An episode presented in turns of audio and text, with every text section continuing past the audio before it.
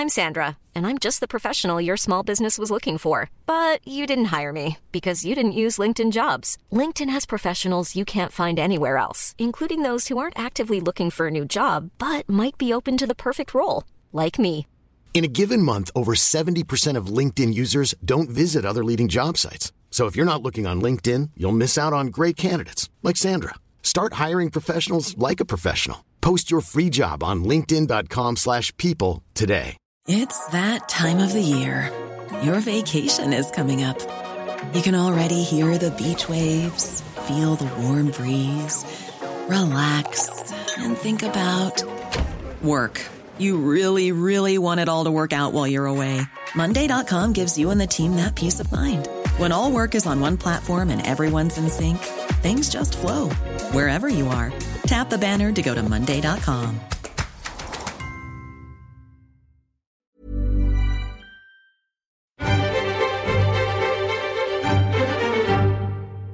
Hello and welcome to the New European Podcast. Steve Anglesey's back from his holidays. Steve, Hello. Geri Scott is with me too. Hello. You join us again in the bowels of New European Towers here in the library.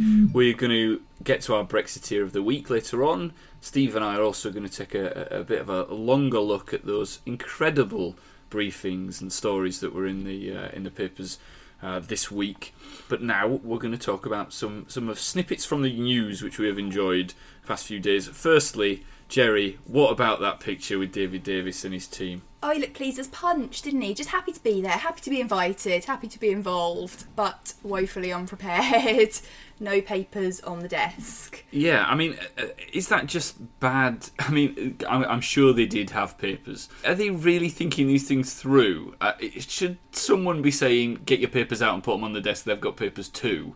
Yes, exactly.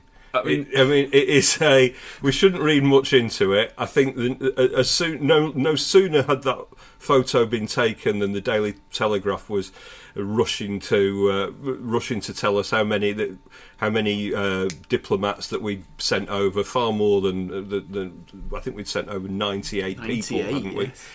So clearly, we uh, clearly we, we have done some work. We might have brought so we have brought some paperwork with us.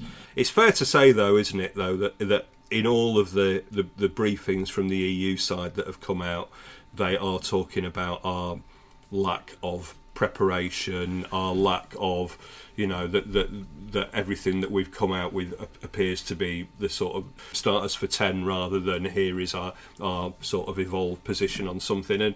For that, you know, David Davis has got to blame himself, hasn't he? Because David Davis was one of the people who said we must have this early election. It's a really good idea, uh, and so therefore all of this preparation went on hold for several weeks um, while uh, while that futile election was fought. I think also, Steve, just to come back to you on that point, I think that I'm sure we've done lots of work.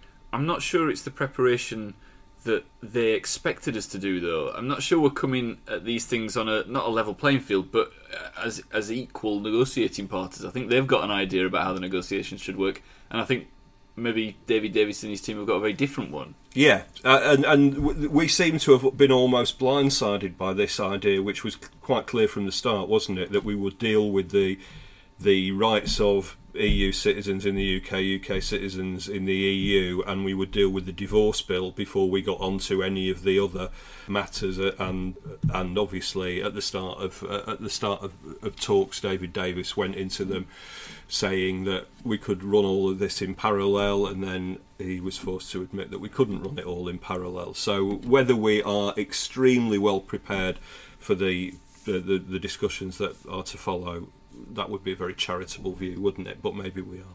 Geri, uh, in the paper this week, I, I talk about not only one own goal, not putting your papers on the table, leaving after an hour. I mean, uh, Barnier said that wasn't an issue, it's not a problem, but does it send the right signal?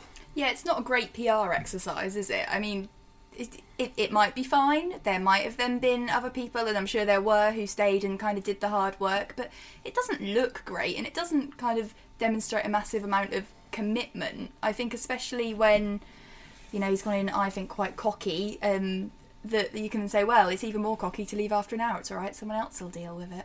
The excuse was weird as well, wasn't it? That he was needed back in the Commons and there was some Labour debate that he wanted to attend, and you really did think that having read all the stuff um, that that had been in the in the Sunday papers, particularly the Sunday Times, that you know he David Davis might have thought it would be it would do well for me to be in Westminster on that night rather than having drinks with uh, with some EU people in Brussels. Um, Well, I think it was a good opportunity to duck out of cabinet. Frankly, he could have stayed. He could have been in, in Brussels for a couple of days, couldn't he? And he wouldn't have been have to get told off by the prime minister. For, done a few, he could have done a few museums, couldn't he? yes, like a little bre- a Brexit break. A little, yeah.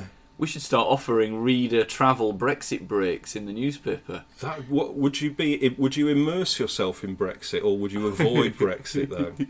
Uh, Choice well, you've got to make. yes. Well, we can offer both for the right price. A Um, weekend in Skegness. Sorry, this has turned into a marketing meeting. Would you like to accompany us on a glamorous tour of Skegness, uh, or would you rather spend a weekend with uh, no documentation uh, around a table in Brussels? I'm not sure that we are invited or indeed welcome in Skegness. Um, and Skegness is lovely, by the way, so It is you nice, should all visit.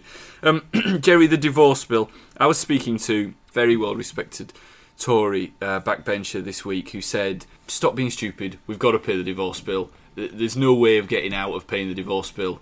Just pay it and get on with it." Yeah, it really irritates me, actually. It really irritates me almost personally that we keep trying to, almost, or some people keep trying to wiggle out of it. You know, um, with Boris saying that they can go whistle.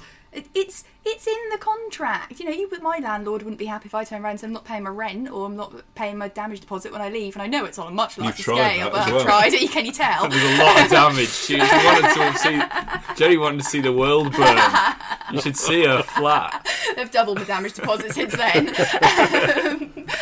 but I, it's just ridiculous for us to keep talking about it because it's going to have to get paid. Stop wasting time. Yes. Well, it was that was particularly, you know, that was uh, in. Adi- I mean, in addition to to the to the sort of posturing and positioning of who is going to be the the next leader of the the Conservative Party, it's interesting, isn't it, that. You know, no sooner had Boris Johnson sort of waddled around like a corpulent Lauren Bacall saying you could go and whistle and you know how to whistle, don't you?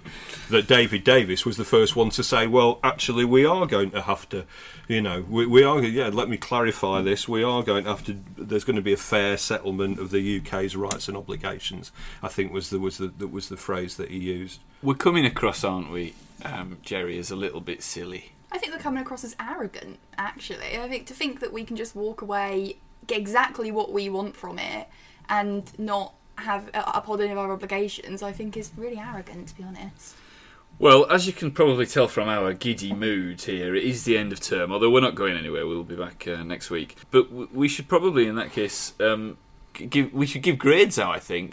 How on earth did Theresa May make it this far?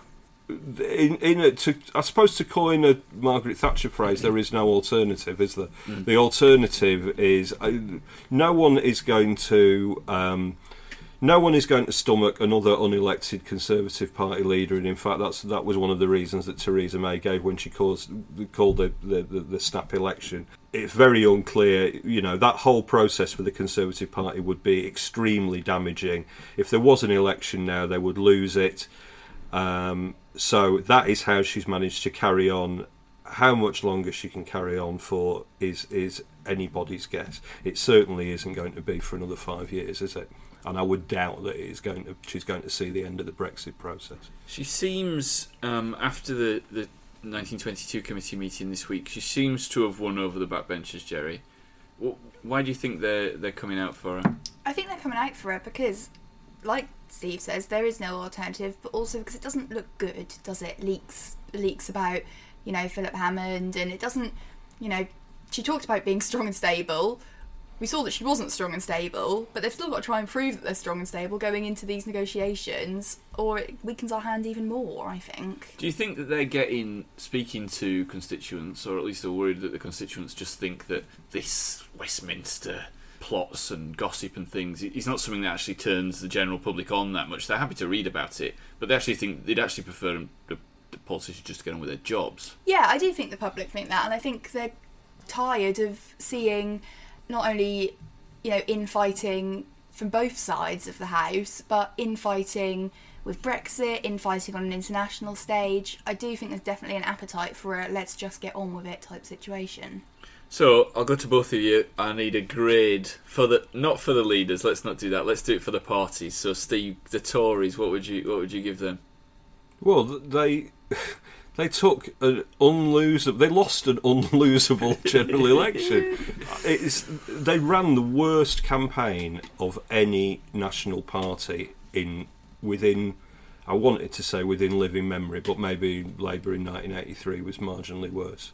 Maybe Michael Howard might have been slightly worse. I don't know. I think no. I mean, it, it was. It's the worst Conservative Yes, campaign, think- isn't it? yes, in absolutely. in within living You memory. could say in my living memory, I'm not. I'm, I'm still relatively young. Oh, she keeps saying how young She she, really is. rubs all the it time. in, doesn't she? Never seen Taxi Driver. Never seen Jerry Maguire. Really? Never seen. Well, Geri Scott, Jerry age Mag- twelve. Um, so come on, what's your grade? Z minus. Right, C minus.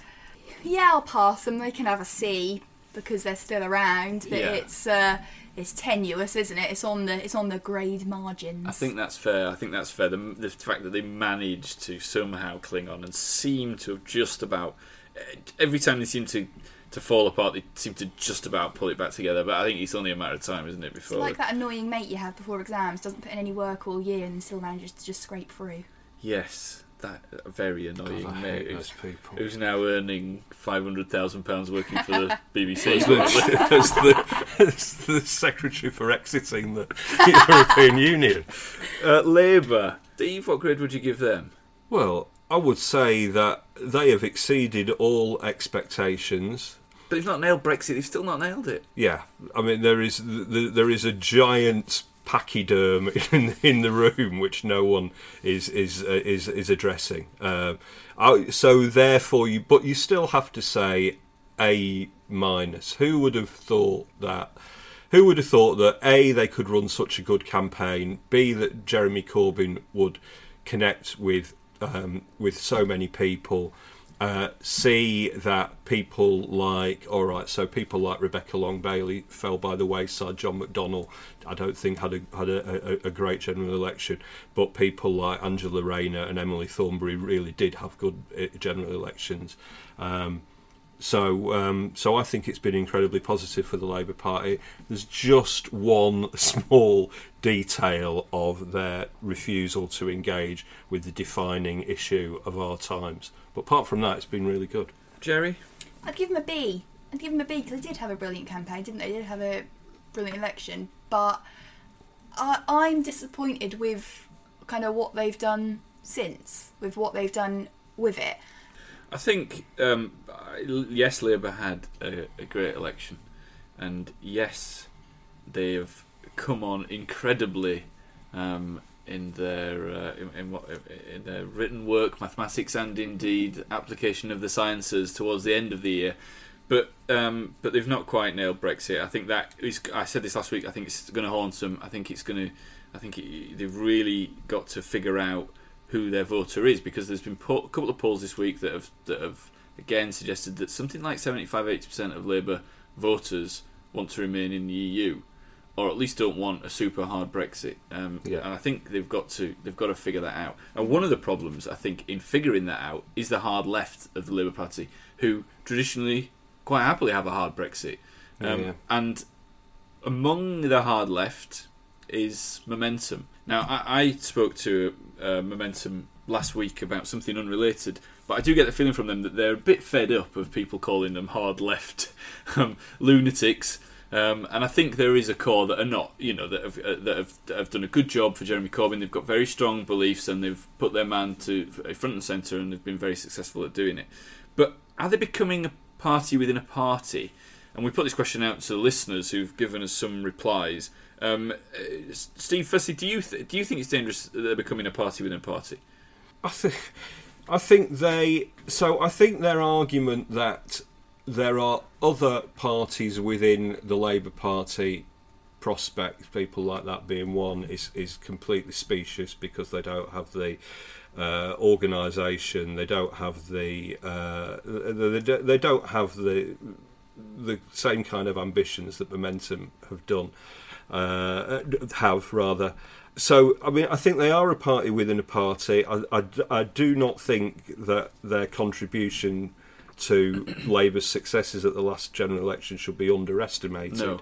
Uh, and I do. I also think that there there are some attempts, as, as you know, as you as you hinted at, to to reach out to other people. But I think that they there are, there are, there are two sides to momentum, aren't there? There is one the game changing political uh, force which is delivering new voters to the ballot box, and there and then there are the uh, the grumbling people who uh, have got a, a, large list with Angela Eagle's name at the top of it, who are going to go out of their way to um, bring on deselection and unpleasantness for anyone who disagrees with them in a militant tendency style. Geri?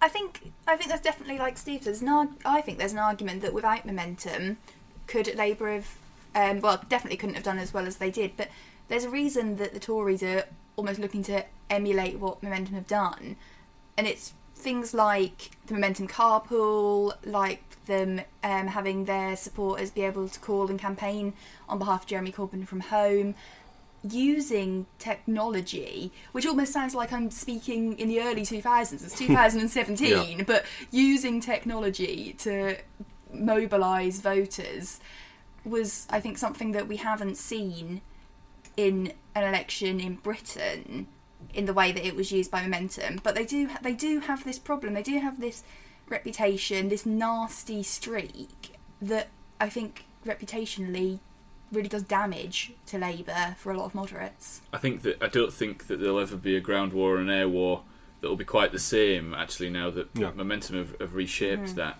but but you're right that there is a uh, they, they, seem to attract an angry young man, don't they? Uh, yeah. Uh, certainly on social yeah. media, and on, on so like, talking about social media, we we asked you, the listener, whether you thought momentum was a party within a party. We had quite a few replies. I've just picked out a few here, and I think I can only find one that's having a go at. So that's nice. So Simon James on Twitter said that it's more like a cult within a party, hell bent on destroying democracy.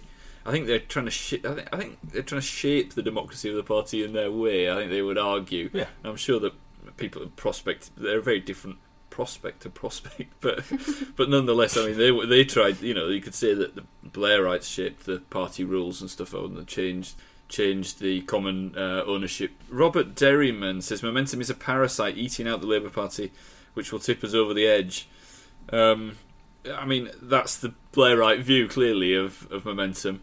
Um, Peter Heyer, um, uncontrolled viciousness. They said. I mean, I think that you, it would be easy to make that um, assumption of momentum from social media. My yes. engagement with them has been quite different, actually. I think I found them very polite when I've worked with the press office team there and, and some of the more senior people, and so I, I think that's probably a little bit unfair. But then, um, comrade Joey on Twitter says, "None of your business." A Blairite paper trying to get dirt on us. No chance in hell. We will govern and lock up Blair and Alastair. Best stay out of it then. there you go. Power to the people. Stay angry. Fight Brexit. Subscribe to The New European. Your first 13 issues of The New European are only £13 when you join us and become a subscriber. Order by telephone by calling 01858 438840 and quoting podcast 1 or order online at our website www.theneweuropean.co.uk. Stay angry. Fight Brexit. Subscribe to The New European.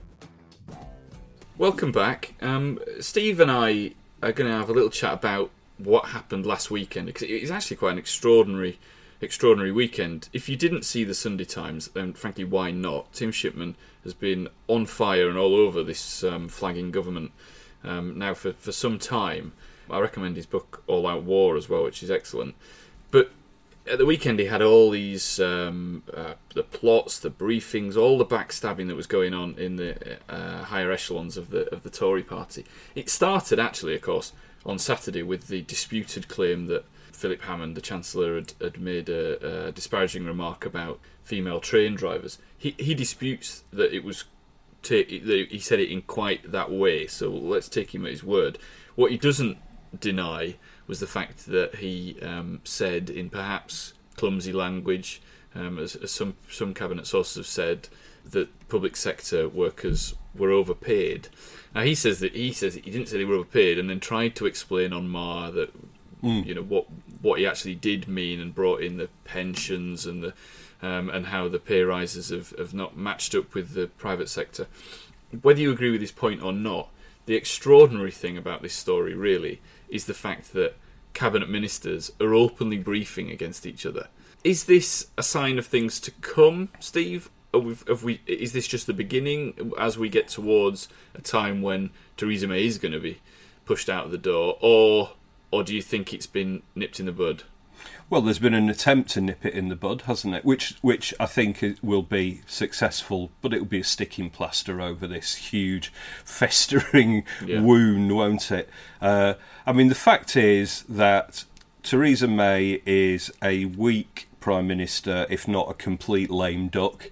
Uh, you know, obviously we hear that she still believes that she can turn it around. That you know that, that the idea that she was being pushed into staying for to bring some sense of semblance of unity to the Conservatives for a few a few short months. I think that has evaporated uh, as the Conservative poll ratings continue to spiral downwards, and the threat of a Labour administration looms really large. She's probably she probably is the only game in town for them for the next year or so, um, but there is a huge division at the heart of her cabinet uh, over the issue that you know the issue that this podcast exists uh, about, the issue that our newspaper exists about, the the issue that um, well the issue that. Uh, some members of Momentum have said that no one is interested in this week uh, in in, uh, Yes. in in a Twitter spat with our editor. Uh, I believe it doesn't. It never came up on the on the on the doorstep. Apparently, Brexit during the election campaign, according to Matt Zarb-Cousin uh, cousins. So, which I find quite remarkable. Uh, on the one side, that here we have Philip Hammond, who is doing all he can clearly to derail a hard Brexit or, or the, the worst possible Brexit and try and remove any threat of us just walking away without a deal, which I think we all know would be completely disastrous for British business. Uh, and, and and then those on the, I mean, it is on David Davis's side, isn't it?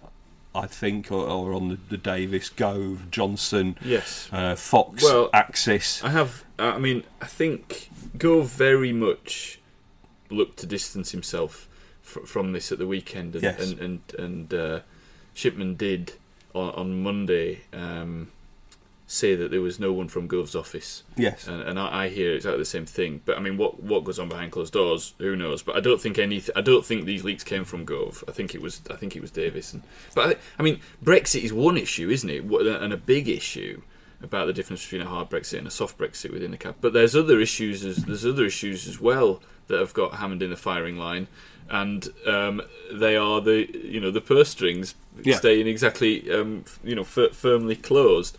Um, so they're gunning for him on two uh, issues, certainly. But they're using one as a they you know the, the, the fundamental object had the, had it gone the way that Theresa May and David Yes. Davis who was a big proponent of this early election Yes. we've we've now learned had it gone the way that they planned then Philip Hammond would be on the back benches by now wouldn't he and Yes, and I don't think they'd be talking about. I don't think they'd be worrying about ending. Um, you know, well, not ending austerity, but loosening. No, um, exactly. purse strings. That's only because of the pressure that's happened. So, so uh, you're absolutely right. In that Brexit is the overriding issue, but also, is there a third issue in that Davis and Boris, and there's no love lost there either. Yeah. Of course, this is a three-way um, course, battle. yeah. But they they see Hammond as a potential leader.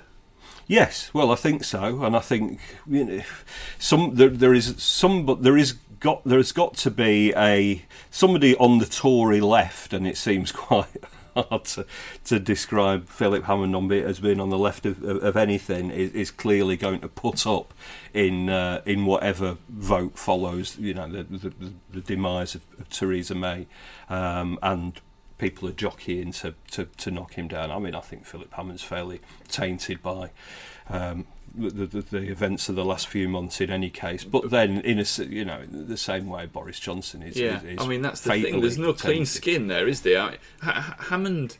You see, I think that Hammond could be a bit of a not a dark horse, but I think he's in with a chance because I think as a as a softer Brexiteer, if there is such a thing, I think a lot of people within the party, uh, you know, there's a lot of Tory Remainers still, you know, Yes. and, and a majority of them, in fact. So he might be their candidate.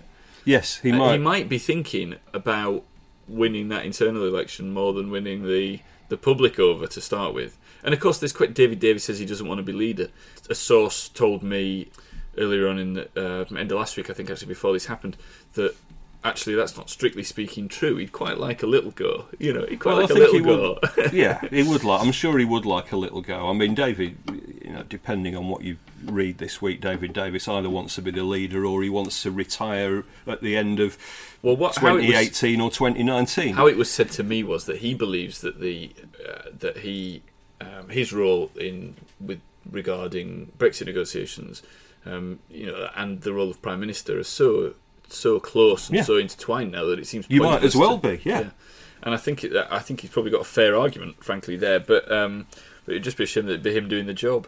Well, it would be, yeah. That's- it that's does. I mean, it does. It's a fasc- that is a fascinating point, and it does call into question really what Theresa May's role Yeah, is yeah. in in all of this, because you know, as we've seen from the from the Queen's speech, the next two years, providing they last that long, and this this uh, this you know machine of infighting doesn't completely uh, roll itself over a cliff. Um, the, the business of Parliament, the business of the Conservative Party, is completely, completely occupied by by Brexit. So uh, it's it's hard to see really what else there is to occupy Theresa May's time.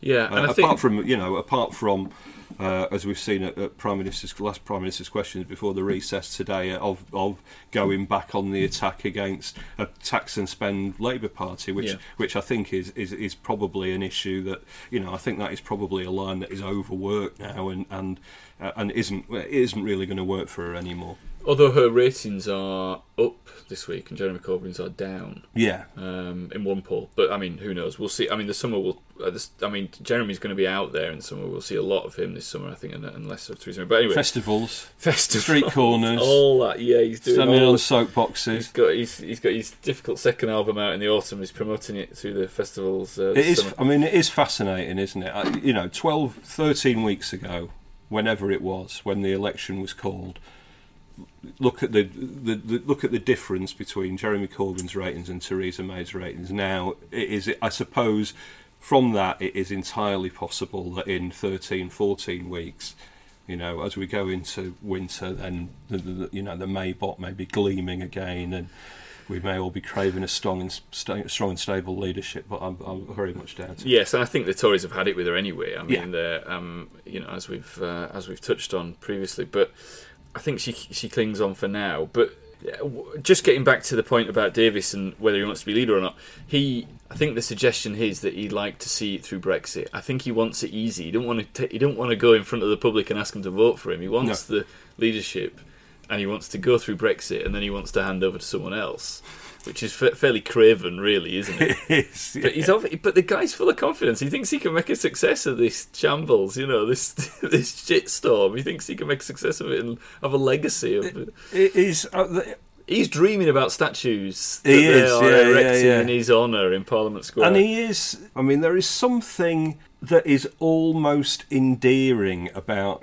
David Davis's bumbling appearances. Whether it is being, whether he is stumbling into a select committee and and cheerfully answering, "Well, I don't know the answer to that," when he's pressed on details of how much this you know element of Brexit is going to cost, or whether he's lured into a room uh, where he and a couple of oppos are um, are, are faced with uh, Barnier and, and his oppos, who each got huge documentation in front of them, and David Davis has, has got a box with his sandwiches in under the desk.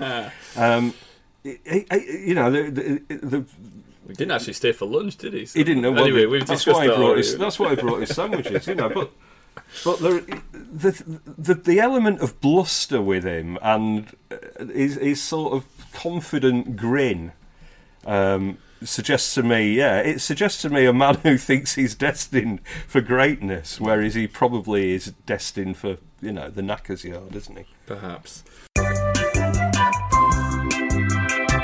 Brexiteer of the Week. Welcome back, and it is now time to pick our Brexiteer of the week. Steve, we've missed you. Tell us, um, tell us what we've missed this week. Uh, some outstanding examples of stupidity among the Brexiteers. Uh, let's start with Andrew Bridgen. So, when Lord Adonis, who is a, a government advisor, uh, compared hard Brexit to the British appeasement of Hitler, uh, last week, a lot of Brexiteers among the Tories, especially, popped up to say how disgraceful it was. Uh, and the theme was that you should never use the Fuhrer as a yardstick when sort of comparing things. And uh, I particularly liked uh, uh, Andrew Bridgen's comment then. Uh, he's the MP for Northwest Leicestershire. Uh, he said that you should never compare anything to Hitler and that Lord Adonis clearly doesn't believe in democracy, just like Hitler. That's uh, Andrew Bridgen there. Uh, we've talked earlier on about the photo of uh, David Davis, Fraser Nelson, who is a uh, columnist for the Daily Telegraph.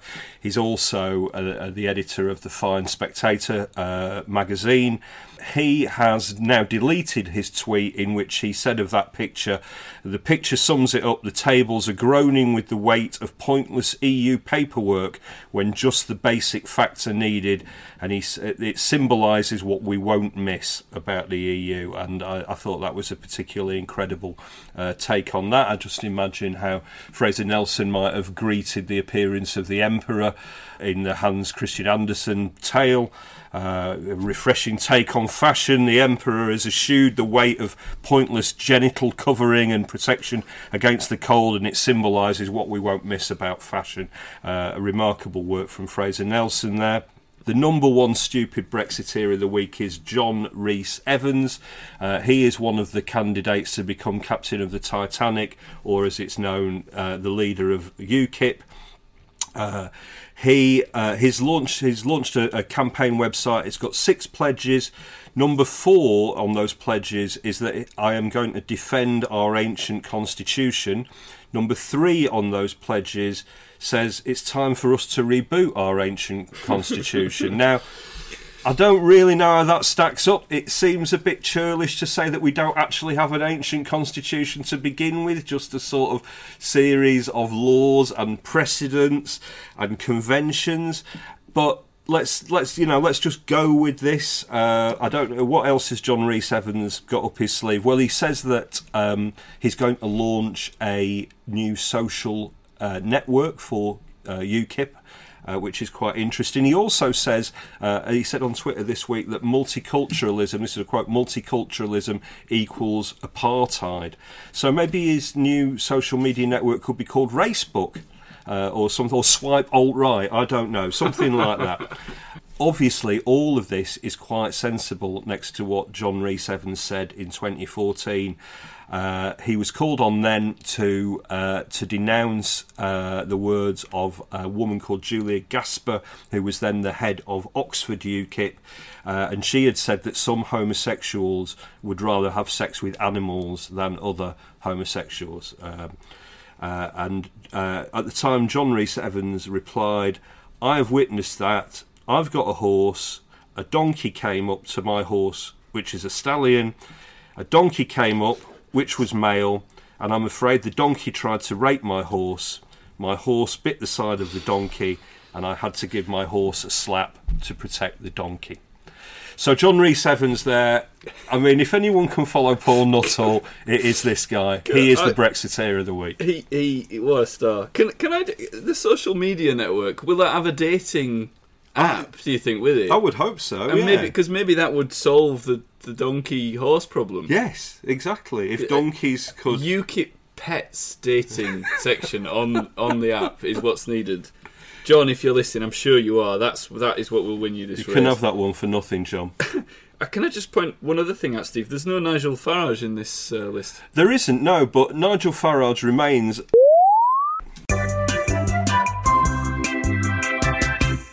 that was the New European Podcast. Thank you very much for listening. If you enjoyed it, subscribe, leave a review, and of course, go and buy the newspaper. We're newly in tabloid, we're looking better than ever. There is more stuff in there than there ever has been before.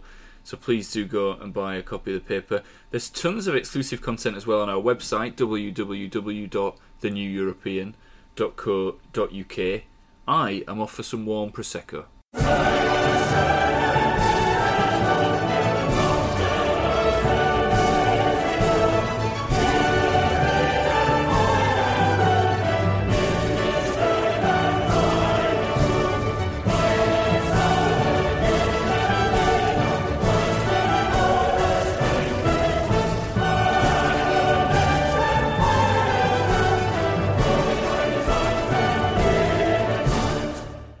Fusty, nice smell. So we're, we're all very jolly amongst these old newspapers, um, and we're going to deliver. what the f- am I talking about? Hey, it's Danny Pellegrino from Everything Iconic. Ready to upgrade your style game without blowing your budget? Check out Quince. They've got all the good stuff shirts and polos, activewear, and fine leather goods, all at 50 to 80% less than other high end brands. And the best part? They're all about safe, ethical, and responsible manufacturing. Get that luxury vibe without the luxury price tag. Hit up quince.com slash upgrade for free shipping and 365 day returns on your next order. That's quince.com slash upgrade. Hi, I'm Daniel, founder of Pretty Litter. Cats and cat owners deserve better than any old fashioned litter. That's why I teamed up with scientists and veterinarians to create Pretty Litter. Its innovative crystal formula has superior odor control and weighs up to 80% less than clay litter. Pretty Litter even monitors health by changing colors to help detect early signs of potential illness. It's the world's smartest kitty litter. Go to prettylitter.com and use code ACAST for 20% off your first order and a free cat toy. Terms and conditions apply. See site for details. Hey, it's Paige DeSorbo from Giggly Squad. High quality fashion without the price tag? Say hello to Quince. I'm snagging high end essentials like cozy cashmere sweaters, sleek leather jackets, fine jewelry, and so much more. With Quince being 50 to 80% less than similar brands. And they partner with factories that prioritize safe, ethical, and responsible manufacturing. I love that. Luxury quality within reach. Go to quince.com slash style to get free shipping and 365 day returns on your next order. Quince.com slash style. Confidence starts with loving who you are. And when your skin feels nourished and glows on the outside, you naturally radiate confidence from the inside. Give your skin a glow up with Osea's clinically proven Mega Moisture Duo. This ultra hydrating body care features two of Osea's best sellers, Undaria Algae Body Oil and Undaria Collagen Body Lotion. These seaweed powered heroes use skincare level ingredients normally reserved for your face for results you can see and confidence you can feel. Osea has been making clean, clinically proven seaweed infused face and body care products for over 28 years. This luxurious skincare is vegan, cruelty free, and climate neutral certified, so you never have to choose between your values and your best skin. Glow from the inside out. Get 10% off your first order with code GLOW at OseaMalibu.com. That's O S E A Malibu.com code GLOW.